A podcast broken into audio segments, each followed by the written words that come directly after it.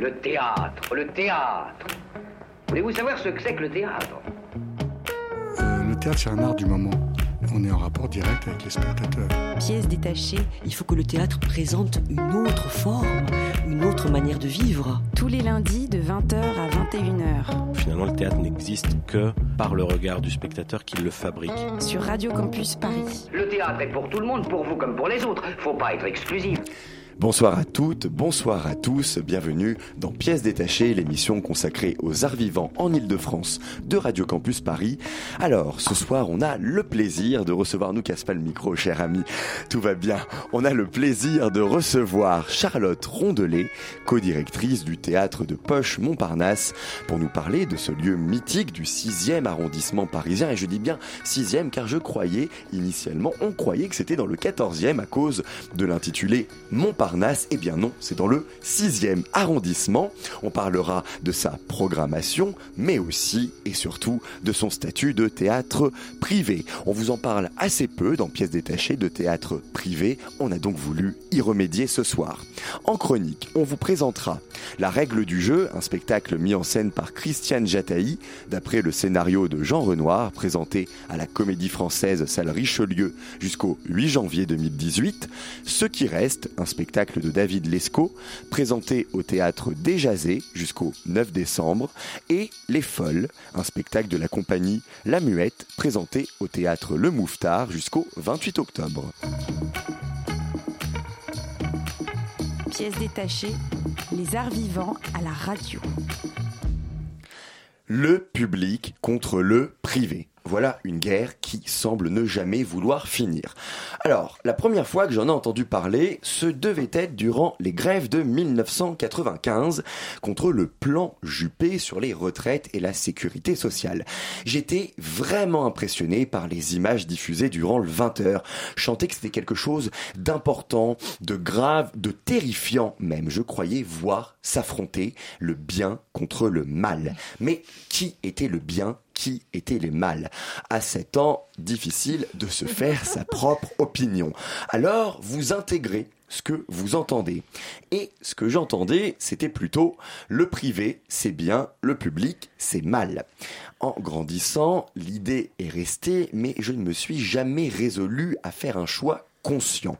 J'espérais soit ne pas devoir le faire, soit que le destin le ferait pour moi. En empruntant le chemin du théâtre, je me disais que les risques seraient réduits. Mais oui, c'est ça, grave erreur. L'ignorant que j'étais ne savait pas que la bataille publique-privée faisait également rage dans ce secteur d'activité. Avec le recul, rien d'étonnant si l'on considère que le théâtre, c'est la représentation du monde. À la différence près que cette bataille dans l'univers théâtral, elle n'est pas représentée, elle n'est pas jouée, elle a bien lieu. Bataille financière, bataille artistique, bataille réputationnelle, elle est totale. J'ai l'impression en fait d'avoir toujours 7 ans et de devoir à nouveau faire un choix entre théâtre public dit subventionné ou théâtre privé un choix entre le bien et le mal. Même si j'ai désormais l'âge de me faire ma propre opinion, je peux encore être influencé par ce que j'entends. On peut tous l'être. Et qu'est-ce que j'entends désormais? Le théâtre subventionné, c'est bien. Le théâtre privé, c'est mal. Le théâtre subventionné, c'est bien parce que ça privilégie la qualité. Le théâtre privé, c'est mal parce que ça privilégie la rentabilité.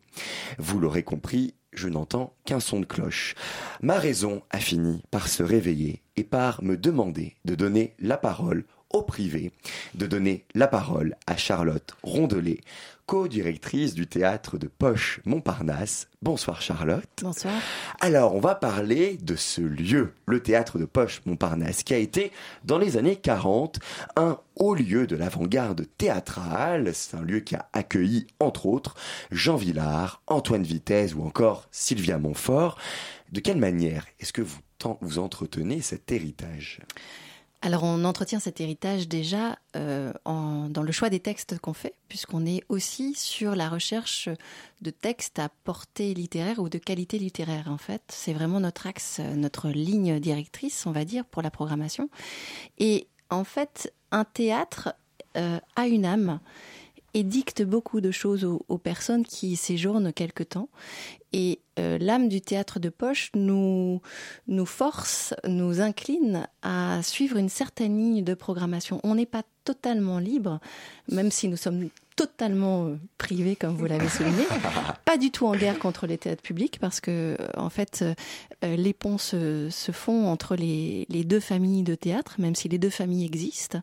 Euh, mais en tout cas, on est vraiment dans notre ligne de programmation, toujours à, très attentif. La première chose qu'on fait, c'est lire les textes.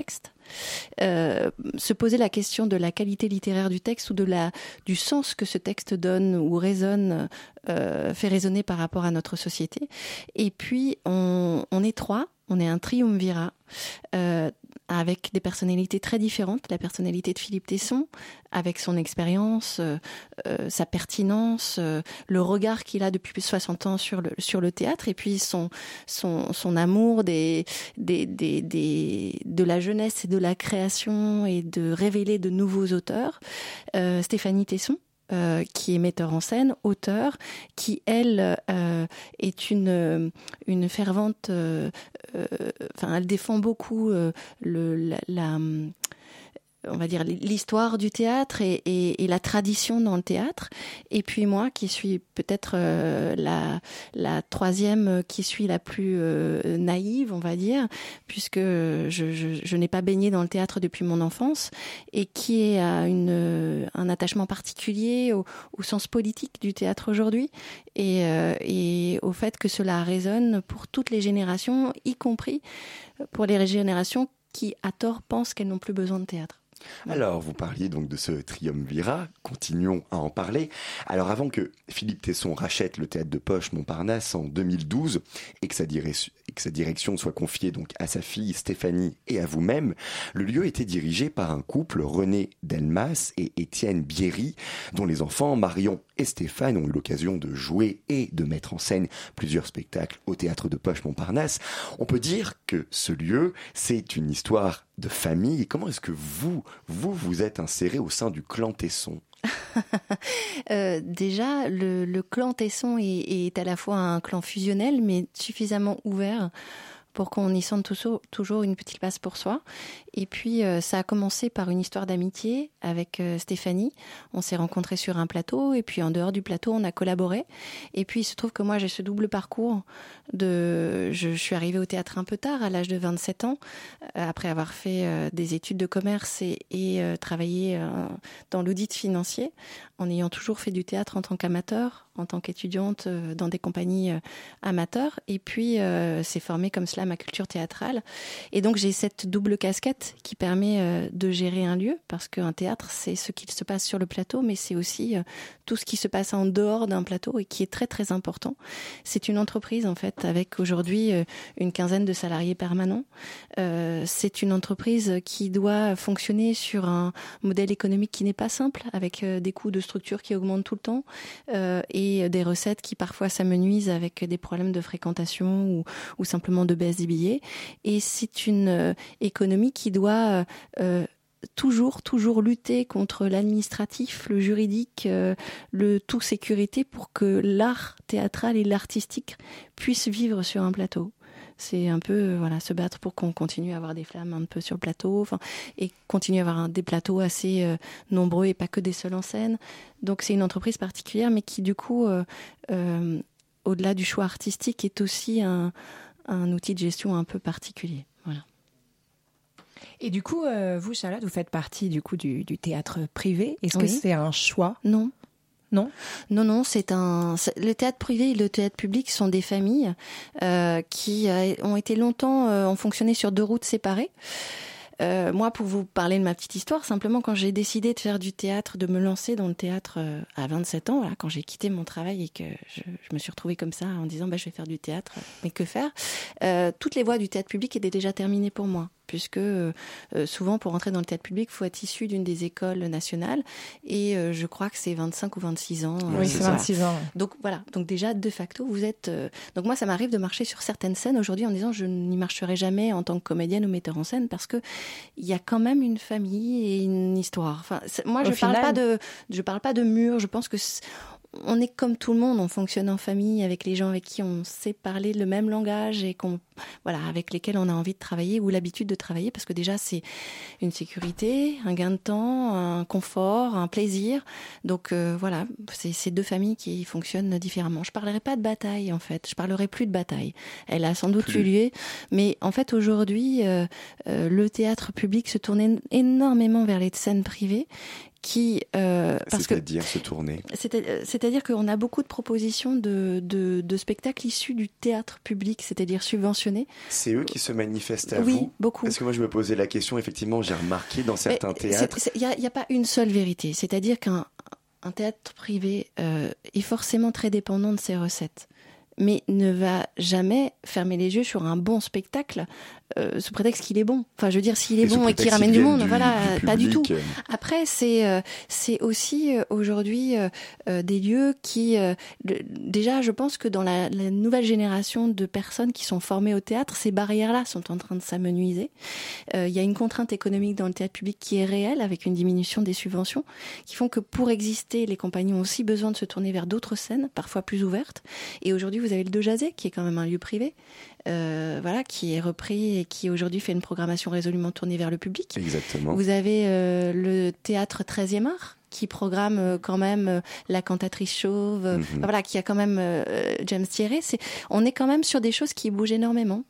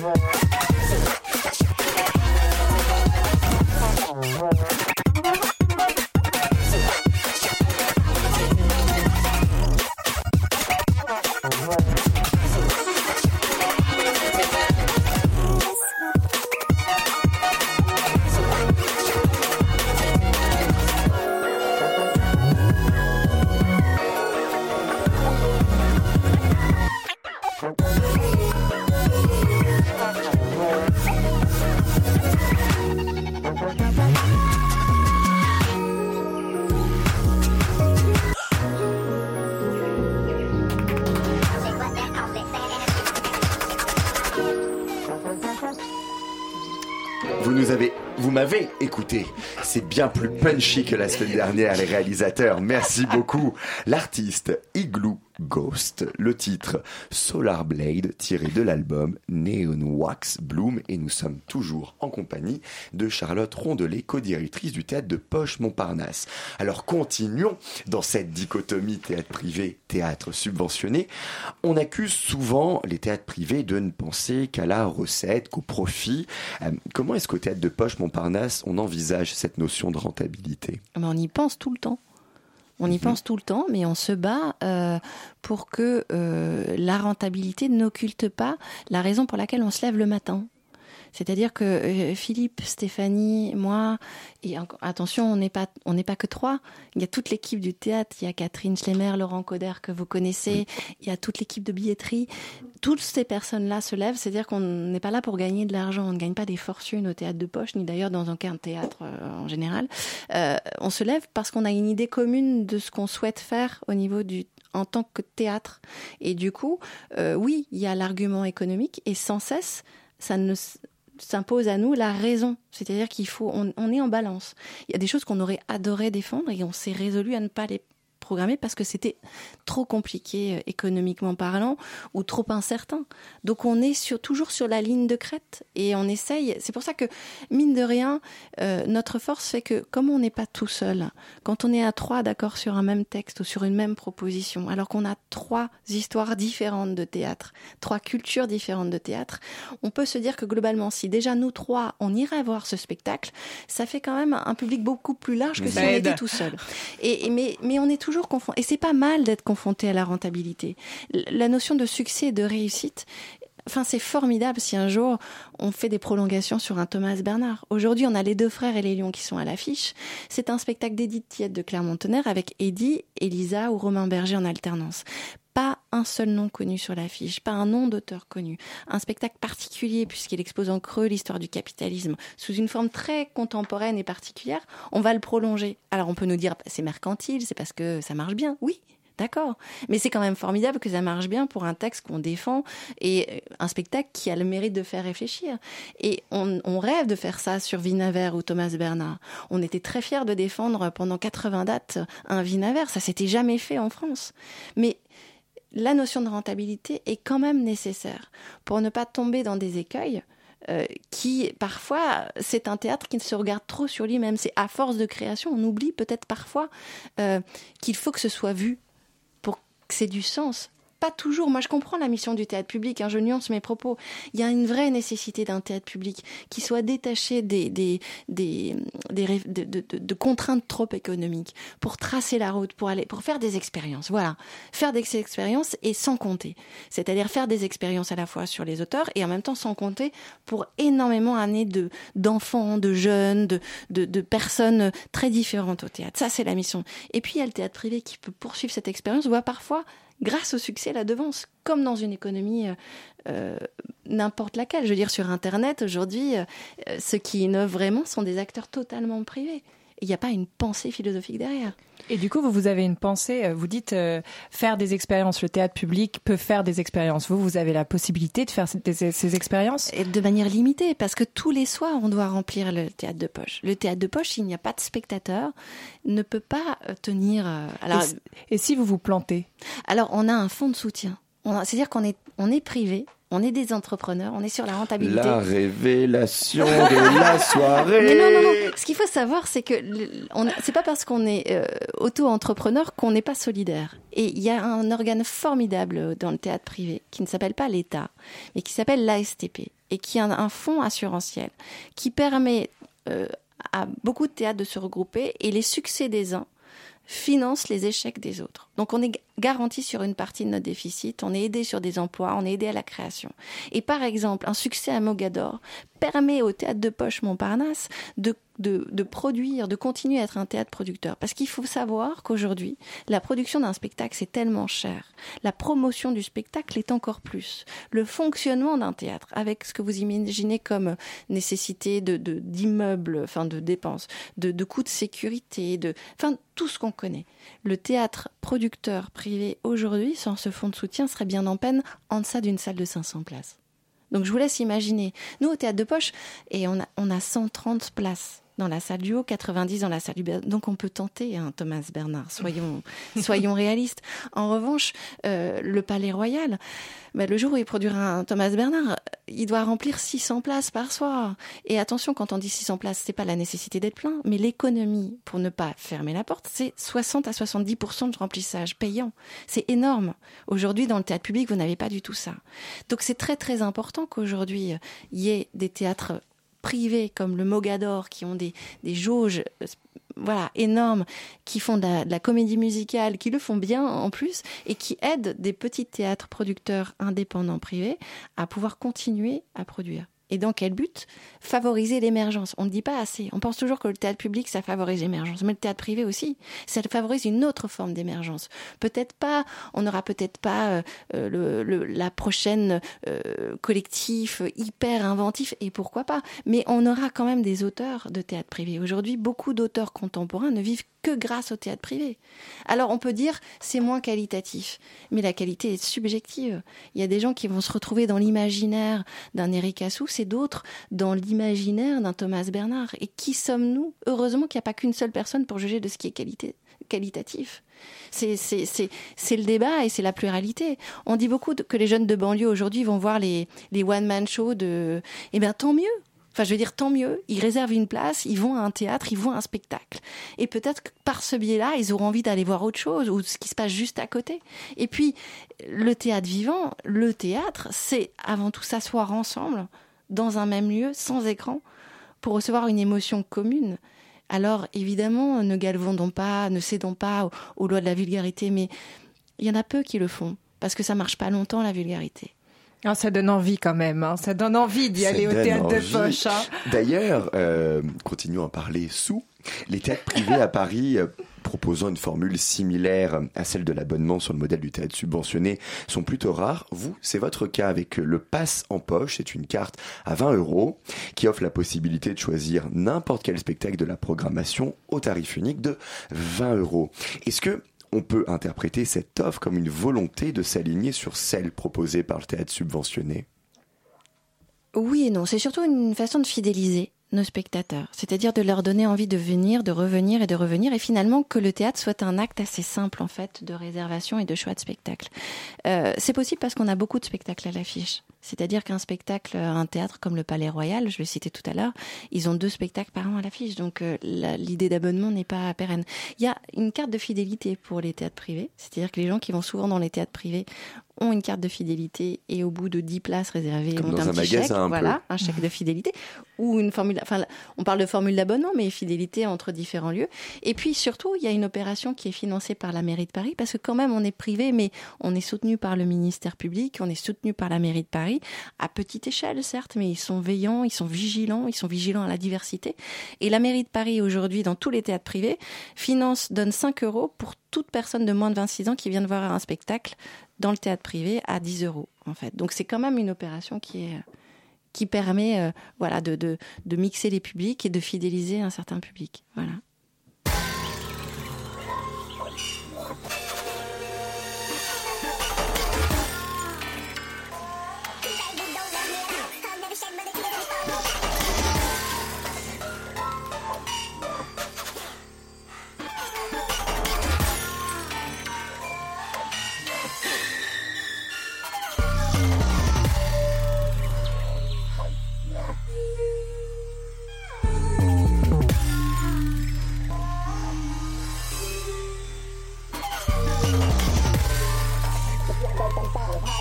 Ball like a handful of money.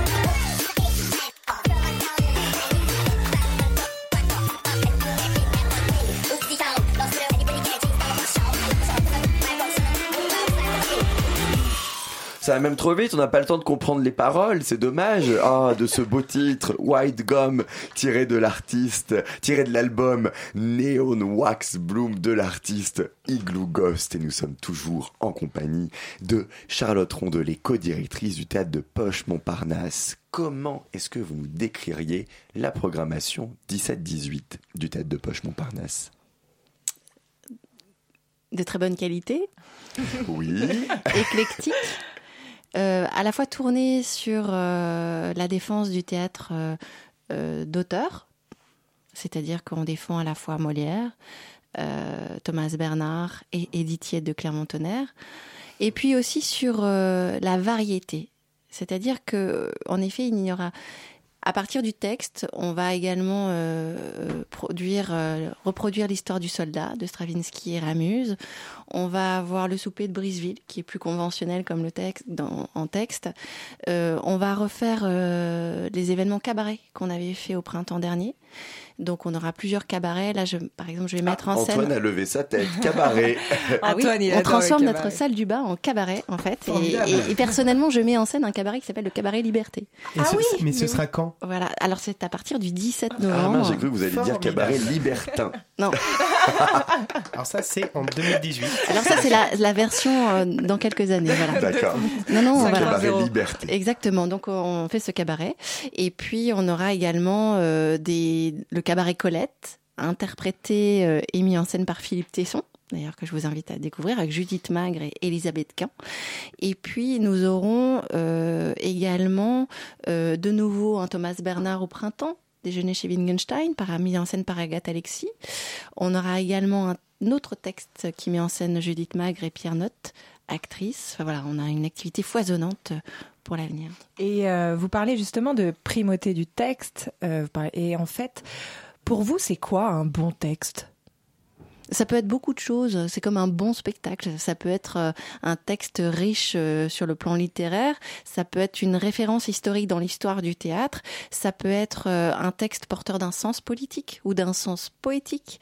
Euh, on est beaucoup en discussion avec ça, notamment avec Stéphanie. Elle, est plutôt sur le sens poétique et moi sur le sens politique. Euh, et on, du coup, ça nourrit nos réflexions. Un bon texte, c'est d'a- d'abord un texte qui se lit correctement. Je fais partie de la commission dramatique aussi d'Arsena qui qui récompense les jeunes auteurs ou plutôt euh, des textes d'auteurs.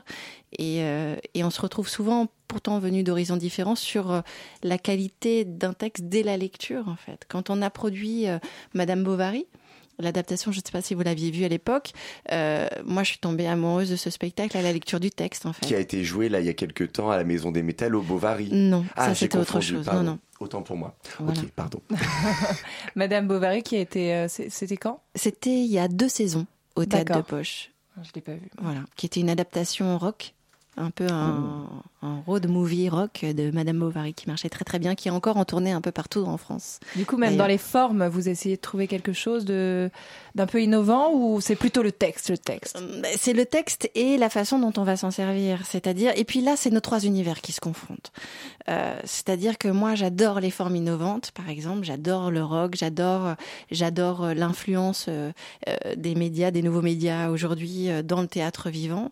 Euh, si vous venez voir Amphitryon euh, de Molière, euh, vous verrez qu'on est sur une forme plus classique, mais ô combien moderne de Molière, qui permet de redécouvrir Molière. Et en fait, la modernité ou la forme n'a pas de sens si elle ne sert pas le propos ou le texte. Finalement, on se retrouve toujours sur quelque chose. Et, et vraiment, la grande force qu'on a, c'est d'être très différent dans cette famille du théâtre de poche. Et du coup, euh, vous programmez des, des spectacles qui bénéficient d'une exploitation de deux à trois mois. Pourquoi cette longévité? Alors, euh, pour des questions d'économie, euh, parce qu'en fait, un théâtre au début, un spectacle au début, on doit euh, financer tout le montage, les répétitions, les décors, voilà, plus la publicité, la promotion. Euh, et il faut environ, euh, en tout cas à la taille du théâtre de poche, même un spectacle qui fonctionne très bien, il faut au moins 50 dates pour avoir fini de rembourser le montage et la promotion. Vous êtes en co-réalisation On est en coproduction, en production ou en co-réalisation. Ça dépend. Ça dépend des formes en fait. On invente à chaque fois en fonction de est-ce que le spectacle a déjà existé? Est-ce qu'il vient Est-ce qu'il se crée au théâtre de poche? Est-ce qu'il est venu par une autre compagnie? Ou est-ce que c'est nous qui euh, initions ce projet? Voilà, ça dépend des histoires des spectacles. Et le programme que vous, que vous portez au grand public est jusqu'à janvier 2018 et non pas juin 2018. Euh, c'est un moyen d'avoir une plus grande marge de manœuvre par la suite, de Parce reprogrammer. Euh, c'est un moyen d'avoir une plus grande marge de manœuvre, de reprogrammer et surtout de s'adapter à notre rythme de vie qui est tellement intense que parfois euh, on est un peu en retard sur notre programmation. Il faut le dire. C'est les retardataires en fait. D'accord. Et euh, du coup, euh, vous vous êtes donné des objectifs pour, euh, pour les années à venir euh, par rapport à, à l'avenir de ce théâtre? Oui, continuer à être plus ambitieux et prendre plus de risques. On a la chance folle euh, au théâtre de poche de, de, de vivre cette aventure grâce et, et avec Philippe Tesson, euh, qui est une personne qui, il a 90 ans, Philippe Tesson bientôt, euh, il n'a plus peur de rien. Et pardon, mais c'est génial de vivre avec quelqu'un qui n'a plus peur de rien. Donc on prend des risques, on en discute, et, euh, et qui n'a plus peur de rien, qui n'est pas un inconscient. Je veux dire, il a toute son expérience. Donc toute l'équipe du Poche, euh, on, adore cette aventure parce qu'à la fois on prend des risques fous et on nous oblige à ne pas en avoir peur. Voilà. Et c'est la société, c'est tout le reflet de la société aujourd'hui, c'est que quel risque prend-on face à nos peurs? Et nous, on vit dans un microcosme où on se dit, allez, banco. Eh bien, on a très envie, nous, de le recréer, ce Bah oui. microcosme sans peur à pièces détachées. Hein, ça vous dit pas? Là, on a fait envie une émission aller, là. sans peur, nous aussi. Merci beaucoup, Merci à vous, Charlotte, merci. d'avoir accepté notre invitation. Merci d'animer cette émission. Mm-hmm.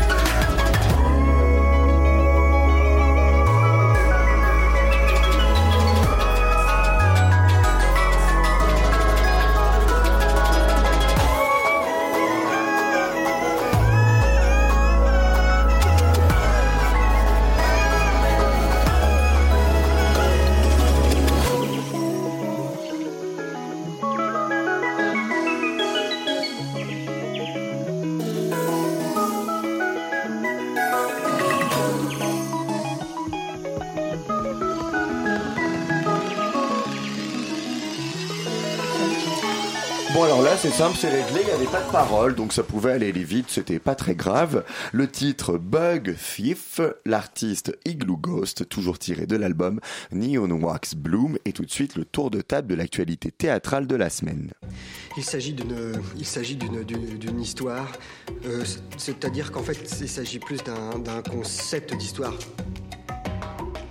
Bien évidemment, ça aurait été un comble de recevoir une co-directrice de théâtre privé, de ne pas aller au théâtre privé. On en parlera donc, on parlera du spectacle Ce qui reste, spectacle de David Lescaut présenté au théâtre Déjazé jusqu'au 9 décembre, Des Folles, un spectacle de la compagnie La Muette présenté au théâtre Le Mouffetard jusqu'au 28 octobre, mais on commence avec La règle du jeu, un spectacle mis en scène par Christiane Jataï, d'après le scénario de Jean Renoir présenté à la Comédie Française Salle Richelieu jusqu'au 8 janvier 2018. Laura, on y a été hier soir. Oui, on y a été hier soir. Alors moi, j'étais un peu excitée de me retrouver à la Comédie Française, une entrée magistrale, un bâtiment datant de 300 ans, la salle Richelieu refaite de telle manière que chaque spectateur a une bonne visibilité.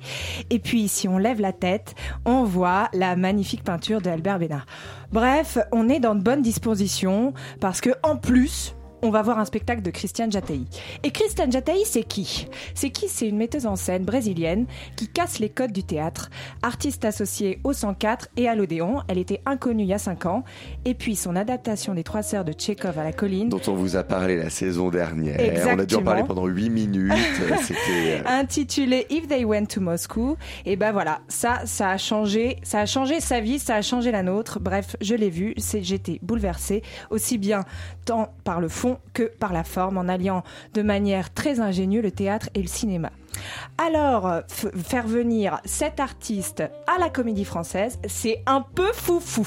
Bref, sa proposition, s'emparer du film de Renoir, la règle du jeu, et porter les enjeux à notre époque, en entremêlant, comme, à son habitude, l'écran et le plateau. Tout commence par la projection d'un film, où l'on suit l'arrivée des invités dans une demeure, la demeure d'un marquis de l'aristocratie parisienne, organisant une réception en 2017. C'est le même marquis qui filme l'arrivée avec sa nouvelle caméra, qui passera par la suite de main en main. Chose surprenante, la demeure du marquis n'est autre que la comédie française. Et puis, arrivée remarquée de André Jurieux, invité de la fête, devenu héros depuis peu, pour avoir traversé la mer sur son bateau, seul et ayant sauvé lors de son périple une centaine de migrants de la noyade suite d'un naufrage du boat people. André, à peine arrivé, expose à l'Assemblée qu'il n'a fait cette traversée pour, que pour une personne dont il se cache à peine qu'elle soit la femme du marquis. Après cet écart et une petite pirouette de la femme du marquis, chaque invité est prié par l'hôte d'aller se déguiser avec les habits qu'il trouvera dans la demeure pour que la fête commence. On monte alors dans les couloirs de la comédie française grâce à la caméra. À l'épaule, on entre aperçoit les coulisses. La réalité du lieu surpasse la fiction, mais cela sert le propos. Tout a l'air d'une d'une belle mascarade et on y croit. Puis, par un procédé surprenant que je vous laisse découvrir, l'écran met les voiles, le marquis et ses invités sont sur le plateau de théâtre, accompagnés d'un d'un pian- pianiste, pardon, d'un piano. Ils chantent et dansent habillés en ours, valet ou marquis. Ils brisent le quatrième mur et font interagir le spectateur, tentant de lui donner une place d'invité de cette fête. On chante avec eux, c'est amusant, ils boivent trop, et les langues se délient, la caméra mise sur pied restée allumée et le voyeur privilégié, le témoin des secrets dévoilés, des frasques sentimentales de chacun. Les histoires de couples, de domestiques, de femmes infidèles, les tromperies des uns et des autres, l'amour que les hommes ont pour cette femme de marquis, Christia- Christine. Tout est retranscrit à la vue de tous sur des murs en fond de scène qui avaient servi pour Roméo et Juliette dans une précédente mise en scène. Avec ce décor, on ne sait plus si ce sont les rôles Laura nous a fait un lancer de feuilles. et mais oui, lance cette digne feuille. de Roméo et Juliette. Exactement, tout ça, c'est ça. Pour moi, c'était, il y avait un côté, on savait plus si c'était euh, les rôles fictifs ou les acteurs dans le microcosme de la troupe de la comédie française qui parlait. Les acteurs sont exceptionnels, Suliane Brahim et Serge Bagmasarian. Je suis désolée, peut-être que je l'ai mal dit. Bref, ils sont splendides. On nous raconte avec intelligence ce rapport de la représentation, des faux semblants, des mensonges qui dépassent le cadre même de l'aristocratie. Le souci, c'est le texte qui parfois pêche. C'est un peu pauvre. Tu l'aimes, je l'aime, on s'aime. Et puis, euh, bien que le processus caméra-théâtre soit très intéressant, on sent un peu le filet de sécurité qui se maintient. Pas trop de bouleversements quand même. Bref, Eric Ruff, voulant dépoussiérer un peu la comédie française, a plutôt réussi son pari entre Ivo Vonov, les damnés, et Christian Jataï, la règle du jeu. Mais on sent quand même que les codes résistent, qu'il va falloir du temps pour que la folie, le chaos s'empare du plateau. Bref, qu'est-ce que t'en penses, toi, Thomas? Alors, je suis euh, complètement d'accord avec toi, mais c'est en bonne voie. Moi, c'est quand même un spectacle qui m'a donné envie de revenir au français. Ça faisait trois ans que j'avais pas mis les pieds. Euh, j'avais oublié que c'était agréable. On était quand même très bien placés. On peut remercier le service de presse de la Comédie Française. On était à des très belles places d'orchestre. Euh, j'avais aussi oublié, comme tu l'as rappelé, le talent des comédiens qui est mis en valeur, je trouve, depuis un certain temps donc, par des metteurs en scène étrangers qui sont réputés pour bousculer les codes traditionnels du théâtre. Tu l'as rappelé, Ivo Vanov avec Les Damnés et cette fois Christiane Jataï. Ça leur fait du bien de sortir de leur zone de confort et en plus, ça leur va bien. Pareil, ce que j'ai beaucoup aimé, c'est cette confusion entretenue en permanence entre le comédien et le personnage. Malgré le fait que chaque interprète porte le nom de son personnage, moi j'ai vécu les deux heures de spectacle en m'interrogeant constamment sur mais qui est-ce que je vois Alors d'habitude moi j'ai horreur d'être dans le doute. Ben là vraiment je dois avouer que c'était agréable et euh, je m'y suis laissé aller et j'ai arrêté de me poser la question et donc j'ai passé quand même deux heures plutôt agréables. Néanmoins, je trouve que c'est une proposition assez décevante, euh, déception qui provient de la proposition même de Christiane Jataï qui est plus consensuelle hein, que d'habitude, même si on retrouve ces codes de mise en scène. Tu parlais de filet de sécurité, il était bien les balins, belle et bien là, tant littéralement que métaphoriquement. J'ai trouvé la partie filmée, surtout au début, trop longue. Quant à celle de la fin, on aurait carrément pu s'en passer. L'histoire, elle est usée jusqu'à son maximum. Tout le monde est amoureux de tout le monde. On est parfois à la limite du soap opéra. C'est toi que j'aime. Non, c'est moi. Non, c'est toi. Enfin bon, c'est un. Bon, mais apparemment, c'était la règle du jeu. Il faut croire. Exactement. Donc, allez, euh, malgré tout, quand même. C'est un. C'est une, belle proposition, bonne proposition. quand même. Hein. Malgré tout, on passe un bon moment. On passe de bonnes heures à la comédie française, salle Richelieu. La règle du jeu, spectacle mis en scène par Christiane Jataï d'après le scénario de Jean Renoir jusqu'au 8 janvier 2018. On enchaîne avec Ce qui reste, un spectacle de David Lescaut présenté au théâtre Déjazé jusqu'au 9 décembre. Hey hey hey auditrice auditeur, la semaine dernière je suis allée voir Ce qui reste, une pièce mise en scène par David Lescaut, 1h27 de théâtre à l'état brut. Sur scène, deux chaises, une au centre et l'autre en retrait. Un homme, une femme. Tous les deux arrivent calmement. L'homme s'assoit sur la chaise centrale. La femme, elle, s'assoit en retrait. Silence. Le temps de regarder, d'observer ce qu'il y a devant eux. Les deux êtres humains échangent des regards avec le public, car il s'agit de deux êtres humains venus, à tour de rôle, raconter un puzzle d'existence, de leur existence, celui de leur enfance passée dans le ghetto de, Varsovie. Sous forme d'entretien, ils extirpent leurs souvenirs passés en les rendant présents. C'est l'histoire de Paul Fellenbock et de sa cousine Vodka Blind Robertson. Antoine Mathieu incarne Paul Fellenbock. Vodka, comme la vodka Non, vodka. Ah. Vodka, excusez-moi. Antoine Mathieu incarne Paul Fellenbock, un astrophysicien à la retraite. Marie Desgranges, elle, incarne la cousine de Paul, Vlodka Blind Robertson. Paul est né à Varsovie en 1936 dans une famille d'artisans juifs polonaises. Il a 7 ans quand il arrive à s'évader avec son frère aîné Georges et ses parents en passant par les égouts. Dans leur fuite, les parents sont pris. Après de nombreuses péripéties, Paul et son frère arrivent en France. Sa cousine, elle, Vlodka Blint, a 12 ans quand elle s'échappe du ghetto avec sa sœur jumelle Nelly. Ils étaient enfants dans le ghetto de Varsovie. Ils arrivent à s'enfuir. Ce sont des rescapés. Ils font partie de ceux qui restent. À travers ces deux témoignages, nous assistons à un travail de mémoire dans l'art. C'est grâce au théâtre que David Lescaut fait revivre les paroles de Paul et de sa cousine. Antoine Mathieu et Marine Desgranges, Desgranges pardon, incarnent avec justesse leurs propos. Exploration périlleuse, David Lescaut mise tout sur le jeu de ces deux comédiens. Et a raison. Nous revenons à la source même du théâtre. Comment rendre le verbe concret, réel, à travers deux corps? C'est avec grande justesse que les deux comédiens ont réussi, sans artifice, à nous faire revivre les paroles rapportées. Antoine, es-tu de mon avis? Alors je suis, je suis de ton avis absolument. Alors je me suis interrogé sur d'autres choses. C'est que euh, il n'y a pas du tout de costume. C'est vraiment euh, la, la scène est nue. Il y a que les deux comédiens sur scène. C'est leur tenue de ville. C'est leur tenue de ville. On ne sait pas si c'est des costumes. J'imagine que oui ou euh, ou non. Et c'est un format un peu. euh, on ne sait pas s'ils sont chez le psy parce qu'à chaque fois ils échangent de rôle. Euh, euh, Il y a Et le avec ce système de chaises euh, et Exact. de Ouais, le retrait Dernière a de confession. Exactement. Ou c'est des confessions de psy, parce qu'ils disent des choses très intimes, c'est très chargé en émotions et tout. Ou ça peut être aussi un format interview. Donc j'ai pas trop bien compris qui, euh, quelle était la situation, mais Peut-être les trois. peut-être À les qui trois. il s'adressait, tu savais pas? Non. D'accord. Enfin, à qui, quel était le format de la situation? Bref, en tout cas, c'était la vision de l'adulte. Ils étaient interrogés en tant qu'adultes qui racontaient leur histoire d'enfant. Donc, euh, ils avaient cette idée dans le jeu et c'était vraiment bien joué pour les deux. Euh, euh, L'innocence de l'enfant avec le, recul et les, les outils de l'adulte qu'il n'avait pas enfant.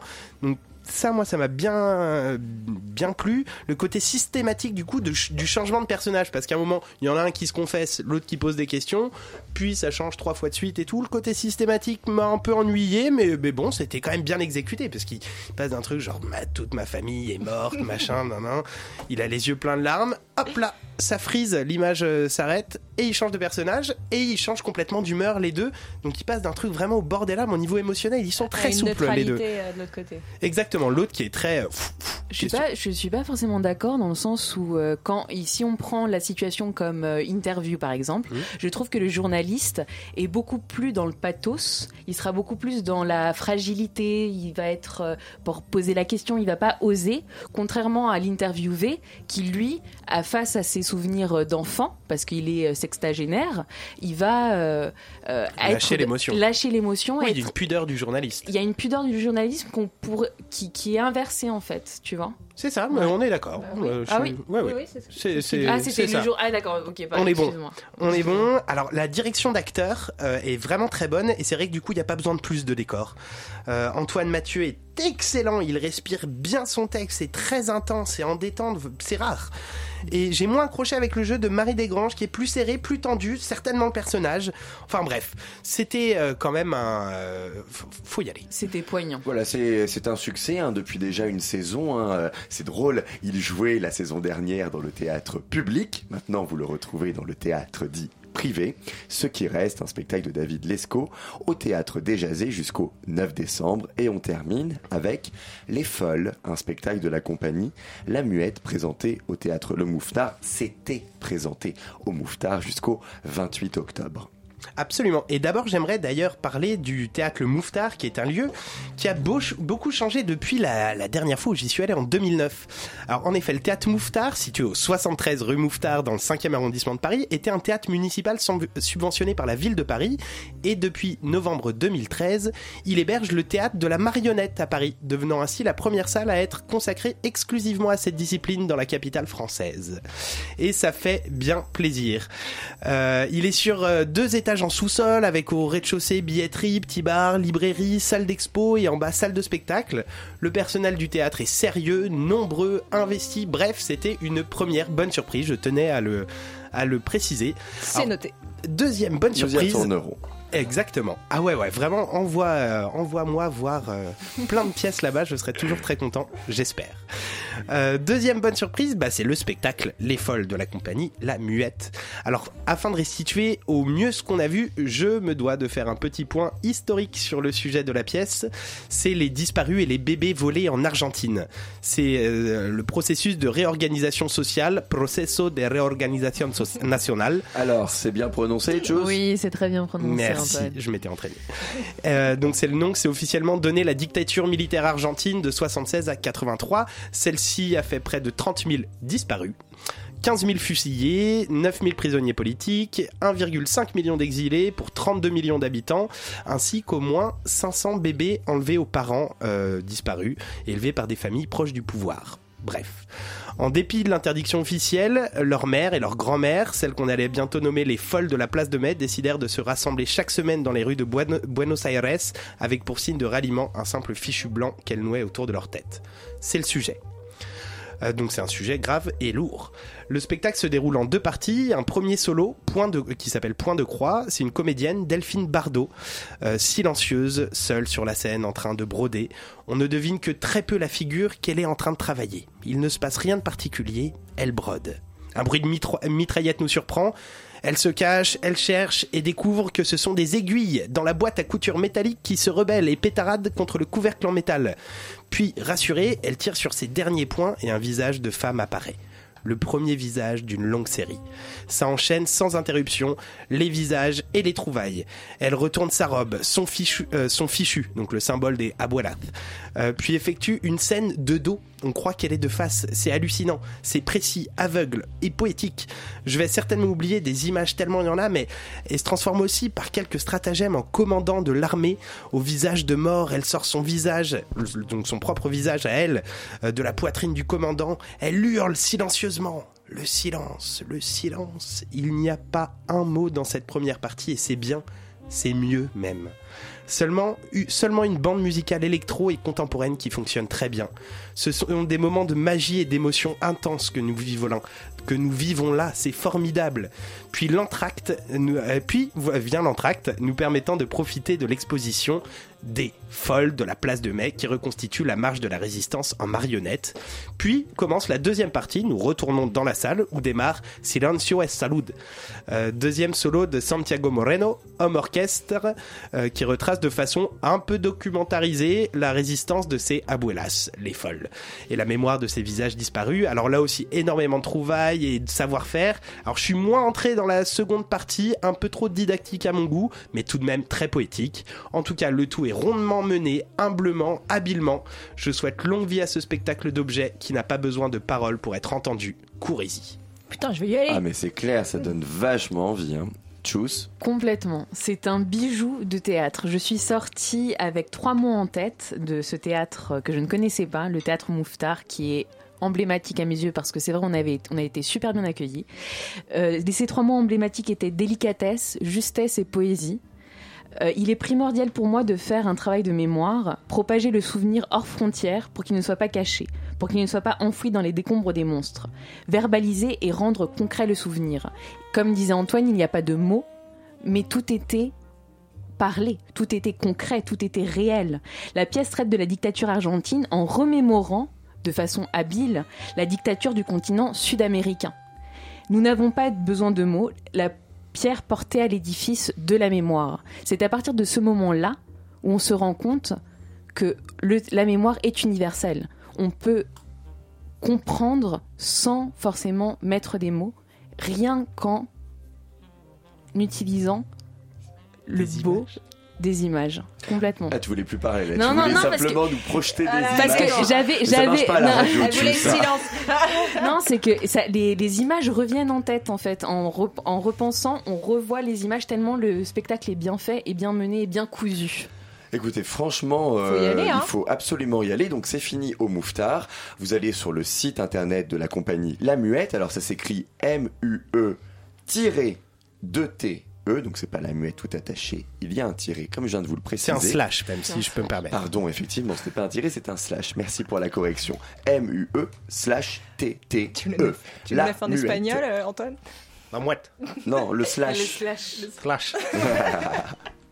Donc voilà, c'était au Mouffetard jusqu'au 28 octobre. On vous a parlé également de Ce qui reste, un spectacle de David Lescaut présenté au théâtre Déjazé jusqu'au 9 décembre, et de La règle du jeu, un spectacle mis en scène par Christiane Jataï, d'après le scénario de Jean Renoir présenté à la Comédie Française salle Richelieu jusqu'au 8 janvier 2018.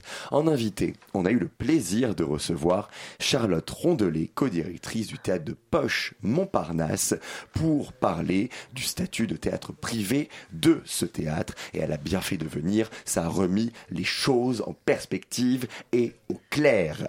Cette émission a été préparée et présentée par Thomas Silla avec la complicité de Laura Chrétien, Antoine de Clercq et Chuspan, réalisé par Théo Albaric et Julia Cominassi. Et les amis de Yumi, ils sont pas deux, ils sont trois ce soir. Pourquoi ouais, on trois a, on, a, on a un invité. C'est euh, vraiment un truc que ça arrive presque jamais dans Yumi. ouf, c'est- Ouais, ouais, non, mais c'est tellement rare quoi. Mais c'est Yumi là ou pas? C'est Yumi, ouais, ouais. C'est- un invité. Alors l'invité c'est Buddy Records, donc c'est un, un label euh, parisien qu'on aime beaucoup et euh, on va parler de, de la scène australienne et on va parler de la scène australienne un peu underground ce soir. On va être très très spécialiste, ça va être très très Of bien. course. Et on va brosser le portrait de, de cette scène dont Boris nous parle depuis trois ans, mais cette fois avec un invité spécialiste. Donc on aura deux spécialistes en plateau et moi je serai là pour, euh, pour faire joli. Écoutez, il faut absolument rester sur Radio Campus Paris pour écouter ça. Nous, on vous dit à lundi prochain, 93.9 FM, 20h. Bonne soirée à toutes et à tous.